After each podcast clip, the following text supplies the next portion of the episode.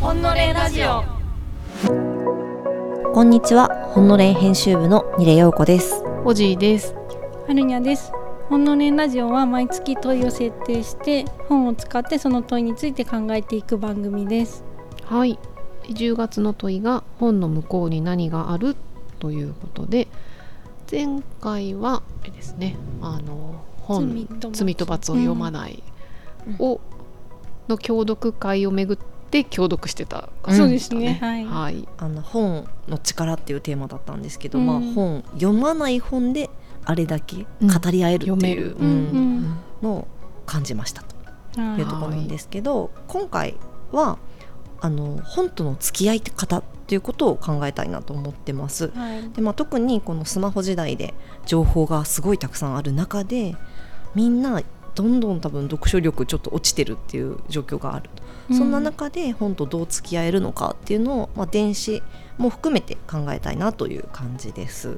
はい今回その本との付き合い方っていうのを考えるにあたって、まあ、2冊あの持ってきました、はいで1冊目あのおじいからはいタ。イトルの紹介お願いします。はい。積読こそが完全な読書術であるというタイトルで、えー永田のぞみさんという方が書かれている、イーストプレスから出ている本です。はい。うん。積むにに読む読と書いて積読ですね、うん。うん。はい。積んどく積んどこうってことですね、うん。なんか世界の翻訳できない言葉みたいな絵本前流行った時に、はいはい。積んどくって言葉が入ってたんですよね。それびっくりしたのを覚えてます。確かに。なぜこれが完全な読書術なのかっていうことなんですけど、はい。まあ本が多すぎるじゃないですかそもそも、うん。自分たちのこの一生に対して、うん。それで本だけでも多すぎるしなおかつもうこの2000年代でその人が受け取る情報量が530倍になったみたいに言われてて、うんうんえそこからさらにまた2010年代2020年代ってもうどんどん加速度的に増えている、うん。もうそういう中で何を読むべきかを決めるのも大変。ううんんならばその本っていうものに対して動詞が読むか読まないかにどうしてもなっちゃうんですけど、うん。そこにその二択じゃなくて積む積んでおくっていうんううん。選択肢を 用意しておくのはどうかって提案してる本っていう感じですね。面白い。読むか読まないか積むか。積むか。積まないか。この三択、はい、三択。はい。ですね。でただとはいえただただ積んでいるだけだと、うん。情報のゴミ屋敷になっちゃうよっていうことをこの永田さんは言っていて、うん。うんこの自分にとってこう心地よいこの人の言い方だとビオトープ的積んどく環境を作りましょうっていうことを言っています。うん。ビオトープって何なんですか？なんか結局その秩序を作るっていうことですよね。ビオトープってもともとこの生物のこの生態系がこう循環していくようない環境のことを指してると思うんなんかですけど。小学校の校庭にありまあしたね。オトープ一角にね。うんうん。トンボの幼虫とか行って、うん。トンボになってくみたいあなーカエルとかおったな。そうですね。いろんなこう生き物が共生している環境うんだと思うんですけど、はい。本同士がこう例えばこう美術館のうん。中みたいに、あの企画展でこう、うん。入れ替えがあるじゃないですか、うん本の。うんまあそのそういうふうに新陳代謝していく積んどく美術館のようなうん。積んどくううん。んであるとか、音楽のあの好きなプレイリストみたいに、うん。自分の好きなもので固めた積んどく環境とか、うんうん自分がそこに身を置くことでこう何かこう刺激を受けたり心地よく過ごせたりっていうようなうん。こう関係性がつながっている、うん保たれているうん積んどく環境を作りなさいっていうことを言ってるんですよね。そうですね。だからこれ大きく言ったらその本屋さんでも松岡聖吾と松丸あ丸善がやってた松丸本舗とかってあれも10年以上前に閉まっちゃいましたけど実験的書書店って言っててその文脈棚っていう風に言ってましたけど、うんその出版社とか著者ごとじゃなくって、うん。そのトピックでその本の横にまあそこから連想される本みたいなものを置いていくっていう棚とかってまさにそのビオトープ的積んどくのめっちゃ大きいバージョンなのかなって、ううん。ん。がそのもう到底一生で読み切れない本を前にすると、うん。その後ろめたさみたいなものとか読まなきゃみたいな脅迫観念が発生するじゃないですか、はいでもそれをもう全部読み切れることなん。てどうせないっていう、うん。うん。ある種もう線引きをした上で、うん。新たなでもこう精神衛生上、うん。うん。ストレスを抱えずに済むかつ本に対してその自己肯定していられる本との付き合い方として積む、はいはい、とりあずえずとりあえずというか秩序だって積んでおくっていう選択を取りなさい、それがその情報のこう濁流に飲み込まれない自分の自己肯定感すら上げる生き延び方なのであるっていうことを言っていて、はい、ちょっともう読書術を超えた感じのね。主張になってるんですけど。なんか変更研編集工学研究所に私が入ったのが78年前なんですけど、うん。あのいろんなあの選書すごい上手な人たちがいて、えっと、その人たち見てて本がどこに位置するべきか分かってるっていう、んどこの棚に置くべきか分かってたら、うん。もうそれでいいなってなんかそれを見てて思ったんですよね。うん。それってなんか自分のこう情報知識マップみたいなのがあってでえっとその本がどこに位置するべきかっていうのはなんていうかその世界があることは分かってる。その本の中の世界を大づかみにはしてるわけじゃないですか、アドレスが分かるってことか、はいだからそれそこまでできてたらいつでもそこにさ手を伸ばせさえすればその中に入っていけるわけその本の中に入っていけるから、うん一旦その状態にしとくと確かにわかわからないが結構ないうんくなる感じはした。なんかだから商店街街の中にどのお店がどこにあるかを知っておくみたいな、あそう割とそうやと思う、うん。使いこな初めて来た世界、うん、街で、カオスな街で、うん。生きていくために何がどこにあってどうアクセスできるかをマッピングしておく、ん。それを自分の体の中に入れとくと、必要な時にコンビニとか、うん。美容院とか歯医者とか行けますよっていう、うんうん。そうそう。ね。それと似てるんやと思いました、うん積んどくの本。続いて2冊目がですね、はい。えーデジタルで読む脳かける紙の本で読む脳というタイトルで、深い読みができるバイリテラシー脳を育てるというサブタイトルがついています、うん。メアリアン・ウルフさんという方の著書ですね、英語のタイトルが「リーダーカムホーム」っていうタイトルで読者たちを帰ってこいっていうあタイトルで結すね。構ちゃんとメッセージ強めやね。うんうん。でうん。サブタイトルが「The Reading Brain in a Digital World」っていうそのデジタル世界におけるうん。読む脳うん。について考える本ですよっていうようなことを書いてます。なので、まあ、メアリアン・ウルフさんあの「プルーストとイカ」っていう本もね、うん有名ですけどその文字を読むときに脳の中で何が起こってるかっていうことをずっと研究されてる方うんうんでその延長で書いてる本ですね。うんうんプレストとイカの中ではその人間が、えっと、読むという能力を得たのは割と実は最近のことで、うん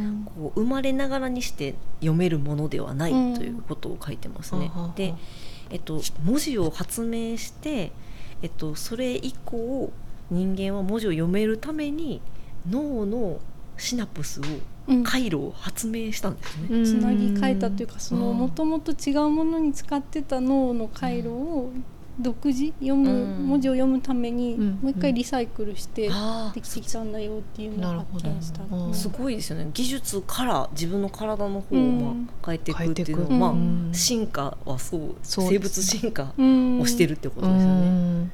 んまあ、うん。プルーストとイカにもサブタイトルがついてて、はい。読書は脳をどのように変えたのかで通ってるのの続編が今度、じゃあそれがデジタルになった時にどう変わるのかっていうのが今回の本の問いっていうことですよね。そうでちょっとあの私がこの本読んでて一番衝撃的だったところからお話し始めたいなとあーぜひぜひ思ってるんですけどあの読書にミラーニューロンが作用してるっていううん。のが書いてあって、うん。そこが本当にあそうなんだってすごい思ったところなんですけど、うん。ミラーニューロンってそのミラーリングするニューロンですよね。うん。えっと、誰かが何かをしてる時オジーがアイスクリームを食べてる時にそれを私は見てるだけなんですけど、うんうんオジーがアイスクリームを舐めた瞬間に私の脳の中で自分がアイスクリームを舐めた時に活性化する脳の領域が一緒に活性化するっっていう作用で、まあ、これ猿の実験で発見されたミラーニューロンっていうので有名なんですけど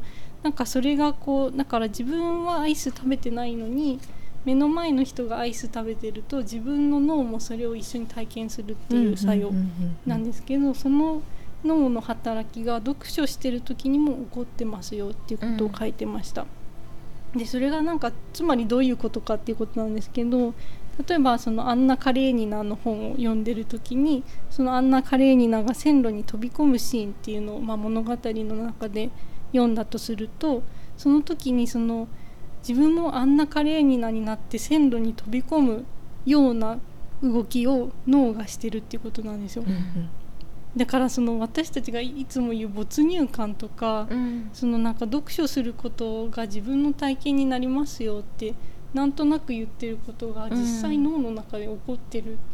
んだっていうのがすごい発見で、あ本当にそうだったんだって思ったね。うん。なんかその小説読むことによって人のなんて言ったらあの人生を何度も味わえるって言うけど、それが本当に脳の中ではうん。そういうことが起きてるんですね。うん。メタファーじゃないってことメですタファーじゃね。なかったっていうことなんですよね。うん。まあ、それがその脳科学的に見ても読むっていうことが体験するっていうことに実際になってるっていうことで、でじゃあなんでこれがそのデジタル世界において重要なのかっていうことなんですけどやっぱり実際その、まあ、アイス食べる食べないぐらいの体験差だったら大したことないですけど、そのあんなカレーになになって線路に飛び込むぐらい何かに追い詰められる体験とか、その前回の「罪と罰」でなんか罪がない人を殺しちゃうとかなんか罪自分に直接何か害を与えたわけじゃない人を殺めてしまってそれによって苦しみをずっと味わい続ける。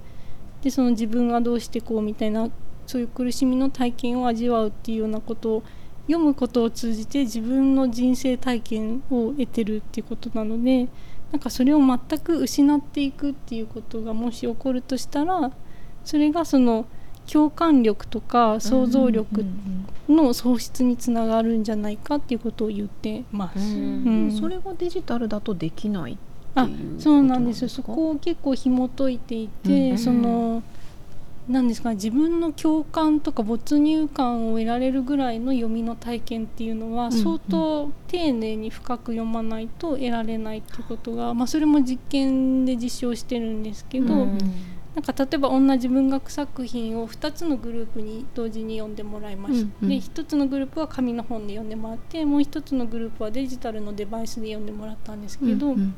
でそうするとやっぱりその詳細の場面展開とかを覚えてるのはもう圧倒的に紙で読んだグループ。うん。でそれは多分そのデジタルデバイスの問題っていうより私たちのその習慣としてはなんかタブレットとかスマホを触ってる時に情報処理するスピードって速いじゃないですか,、うん。なんかいかに早く処理するかっていうふうにうん。私たちも習慣づけられてるあから、うん。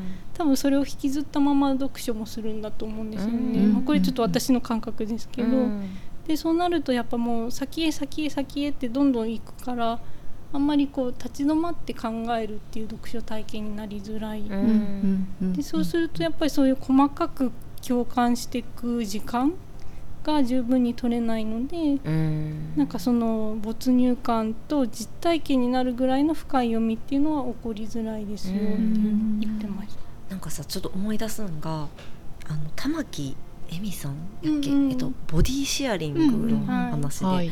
あれも体験の共有うん没入感、うんこの、えっと、デジタルツールを使って、うん。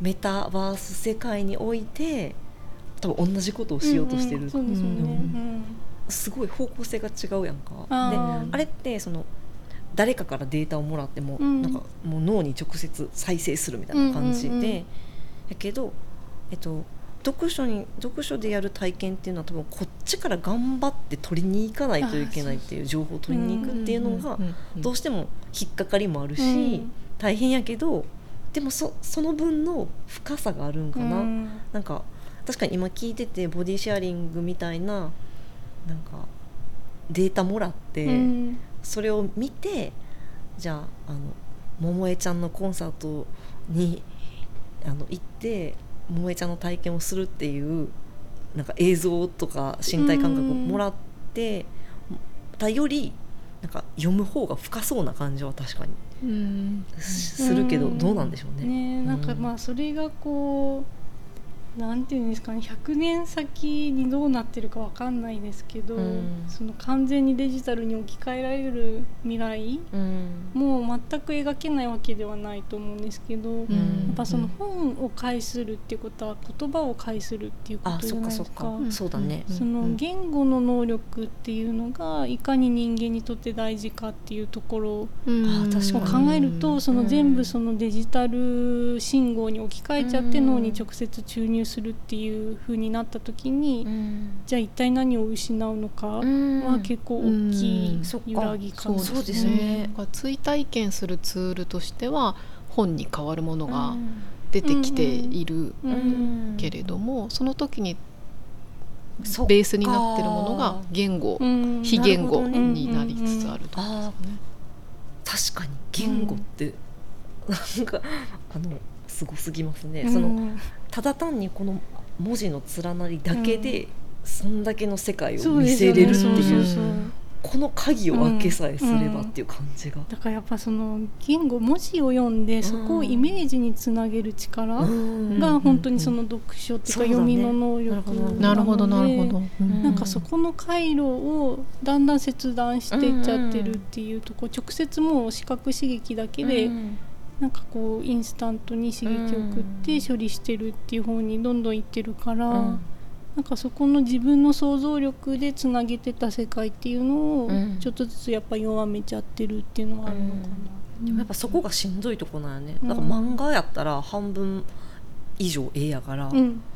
あれはデジタルで読めるじゃないですか、速度がちょうど合ってる感じしますよね。やっぱり辛いんですよね、その想像力がやっぱ負荷がかかるから、なんか楽な方に流れようと思えば流れちゃうんですけど、うんそこのだから忍耐力がそもそも失われてるっていうのはすごく書いてましたあね。忍耐力ね、うん。まあ、それは失われてますね、うんうん。うん前にあのドーパミンの「もっとなんで好きなの?」の回ではい。ありましたよね。もっとと足りるのうん。この発生される成分の違いみたいなのが多分そのデジタルの方はもっともっとのこの刺激がどんどん来る環境に慣らされてるからその本のゆっくり来る何か体験とかうん。ハッとするもの、うん。その速度が違う分それに我慢できないくなってきてるっていうのはありそうですよね。速度が問題やと思う、はい。なんか私がちょっとこの本でい一番面白かったのが、うん。マキャベリってあの偉人。うんうんうん。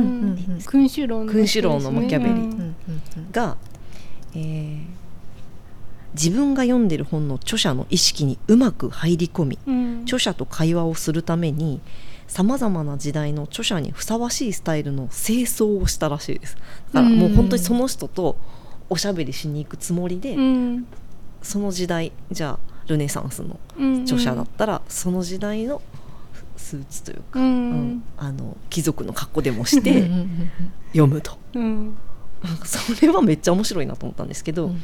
そのじゃあ、えっと、紫式部読むやったら銃に一息た方がいいかもしれへんし、とか思うとやっぱそれを切るのにも時間がかかるじゃないですか。うんで動きにくいとか、うんうん。だからさっさと動こうとできないっていうか、うんそじゃあもう入り込むしかなくなるっていう感じもあるなと思って、うんまあ、今は服もどんどん会員になって、まあ、みんなユニクロ着るじゃないですか、うんなんかスマホの流行とファストファッションの流行とうん。なんか似てるなと思って、うんなんか何でも短時間、うん、早くなってるっていうのの、まあ、流れなんだなと、ううんん思いました。タイパ重視ですよね、うん。なんかこの本でもう一個衝撃だったのがまあそのススクリーンデジタルデバイスで注意分散してますよねっていう話このラジオでも何度も何度も出てきてるんですけど、うん。まあ、実際の数値としてこの本で上がってたのは、えっとまあ、アメリカの話だと思うんですけど現代の若者若年成人は平均で1時間に27回メディアソースを切り替えています。いや1時間で？1時間に分弱やね。27回、うん、だからこの瞬間スマホ触ってて次の瞬間パソコン見てて、まあ、今私たちもめちゃめちゃ囲まれてますけど、ね。でまあなんかその中に本があったり新聞があったり音が入ってくるものがあったり、うんうん。でもそれをなんか1時間に27回切り替えてるっていうことはそれだけそこにエネルギー使ってるので、うん。そっちにエネルギー消費してるんですよね。でで1日に150回から190回携帯電話をチェックしていますと。だか怖い。らそそこに慣れてる時うん。にやっぱりこの一冊読むのに例えば数時間かかる本ににどれだけ耐えれるかっていう力はやっぱ実際落ちてるんですよ、うんめちゃくちゃ落ちてるでも一方でその私たちってそのスマホですごい文字とかは読んでるので、うんなんか平均的に言うと日々私たちは約34ギガバイトの情報に接しています。でこれは、まあ、英語の英語で換算すると1日におよそ10万語に相当します。うんこれは小説1編読むのと大体同じぐらいなんうです。んでそれぐらいの情報に触れてはいるんだけど、うんうんやっぱり例えばそのプルーストを、まあ、全部を読む読むのには相当しないですけどちょっと読むとか、そういう読み体験にはなっていかないっていうところが根本的に違う。うん。うんでそのなんでそういう読み体験が違うかっていうと読み方がやっぱりデバイスごとに違いますよねっていうことが、まあ、改めて書いてあるっていう。う。ん。だから本当だったらその紙の本から電子書籍ができた時に、うん。電子書籍のスピードに合わせた体裁に何か全く違うものに変わってたら違う体験になったのかもしれないですけど、ん。その本のスピードを想定して作られた本のまま電子に行ってるから、うん。そこのなんかギャップはありそうですよね。うん文字サイズとか1ページに対するなんかレイアウトとかでもだいぶ変わるかもしれないですけど、ね。えてるんですかね。うん。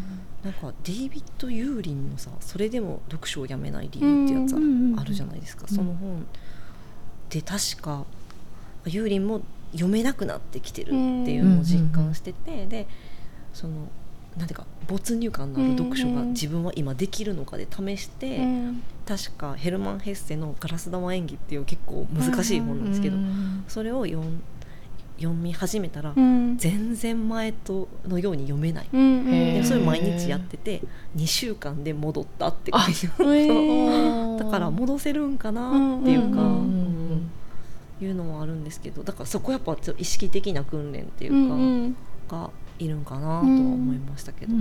うん。まあ、この著者もそのデジタルデバイスが悪であるっていうことは全く言ってなくて、うん。そのデジタルの時代になったからこそ享受するものはたくさんあるし、うん。うん。うん。これから大人になっていく子どもたちはそれこそコーディングみたいなデジタルならではの読み方もやっぱり訓練していく必要はあうん。うん。うん。うん。るそれは大事なことだって言ってるんですけど、うん。なんかそれと同時にその想像力とか共感力につながる深い読みの体験もちゃんと変わらず大事にしていってほしいなっていうそういう気持ちで書かれてますね。うん。なんか実際去年のその調査みたいなので、日本のやつですけど電子書籍を読んだことがある小中高生うん。がその経験があるんだけれども紙の方の本の方が読みやすいって答える人の方が多かったっていううん。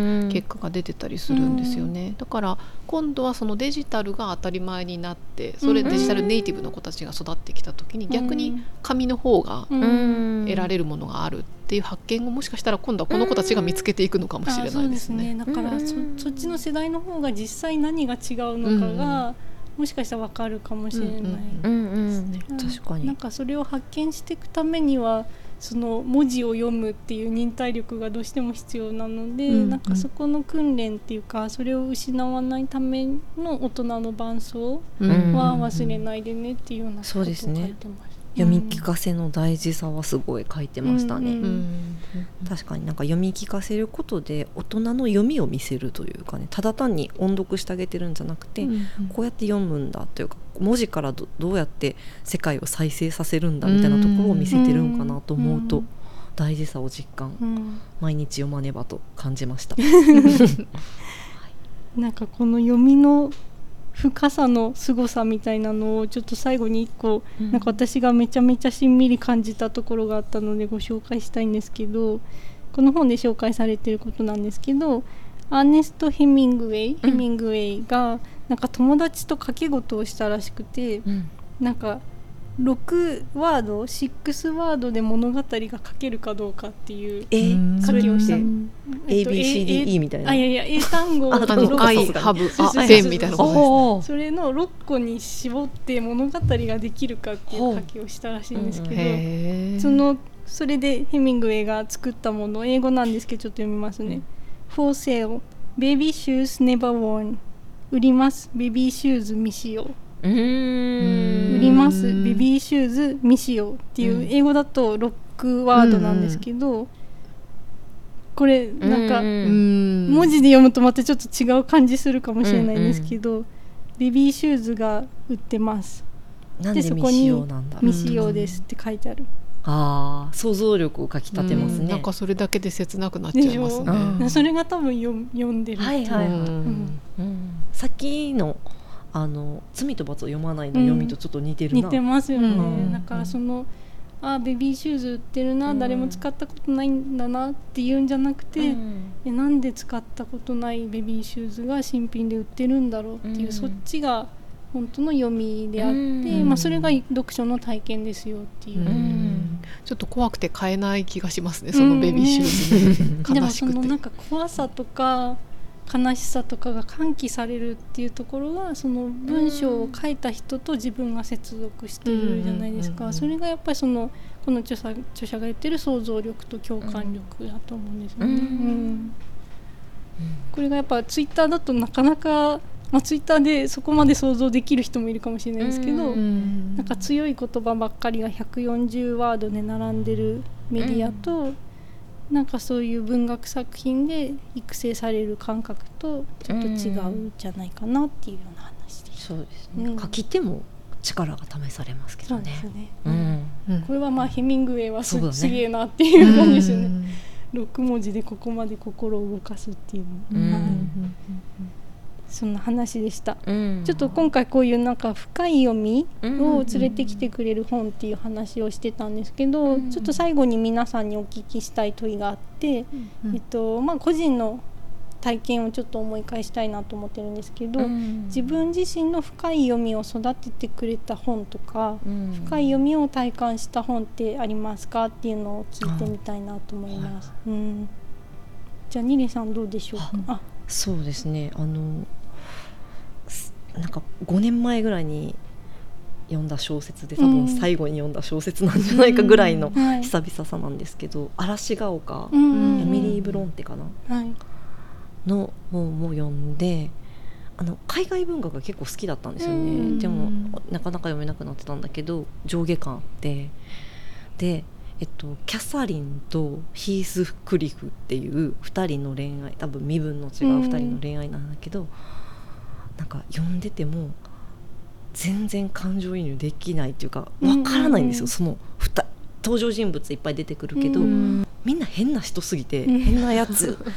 こいつの考えてること分からへんって。でも、うん。みんな分かり合ってない全小説の中でも、でもその人たちの肌触りっていうか、うん。こういう人だなってななんとなく分かるみたいな重さが人生の重さはすごい感じるんですよ、うん。だからなんかすごい不思議な重さを持って残ってますね体の中に、うん。分からへんかったけど分かった気がするような感じ、でもそういうもんなんかなと思ってその、うんただ単に共感あこの人の考えわかるわとかじゃないうん。からこそ残ってるかも。うん。なんか全然行ったことない国にうん。3日間滞在してみて帰ってきて何だったんだろう、あれはって思ってる。みたいなそう何だったんだろうっていうモヤモヤを残してる、うん。うん。違多分う世界に出会った感じ。とかなん。これはこれも深い読みって言えるかなっていう気がします。うんうなん。ん。かやっぱ残る感覚って大事ですかね。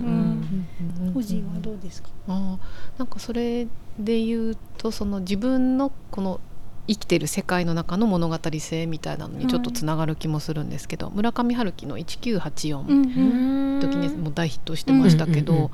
あれがその主人公が天吾くんと青豆ってあのうん。2人男女ですけど、一人が天吾くんの方がお父さんが NHK に勤めててその集金人で。はあ。で大体みんな集金嫌がるっていうので、うん。その子供を連れていくことでドアを開けさせるっていう ことをしてた人で、うん。それをずっと子供の頃に経験として持っていた男の子、うん。で青豆はあのカルト教カルト系の宗教、まあ、2世ですよね。うんであの同じ教室だったのかな？同じクラスで。あ同じクラスか。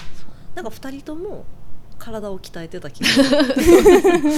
共通のところがありつつ、うん。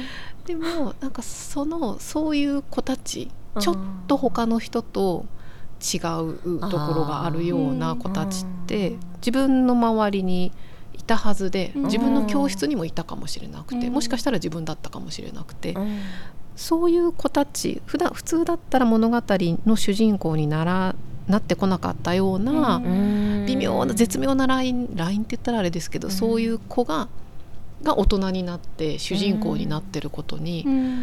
なんかありがとうっていう気持ちになって不思議なんですけど、うん。でこれは読まなきゃいけない話だって思ったんですよね。へ。ーでわーって最後までうん。夢中になって読んだなってへいうー。思い出があります。うん。なんかそういう普段気づいてない人たちの声を届けるってうんいうのも本の大事な役割っていうかそうですね。編集者ライターうのん。役割ですもんね。うん。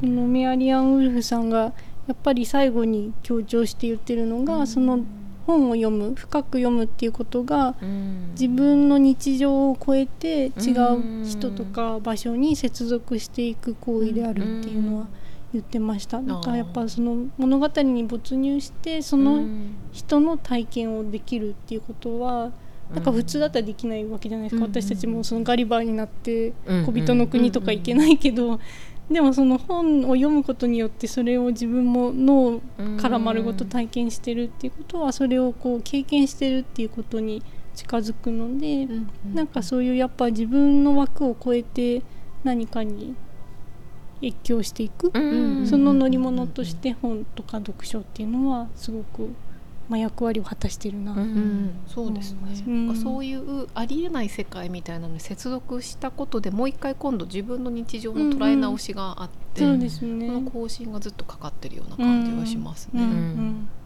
そんな読書体験でした、はい。ちょっと皆さんのその深い読みに触れた本、ねぜひ教えてもらった。なんかそれ聞くとちょっとなんかもう一回読もうかなってなりますね。ねうん。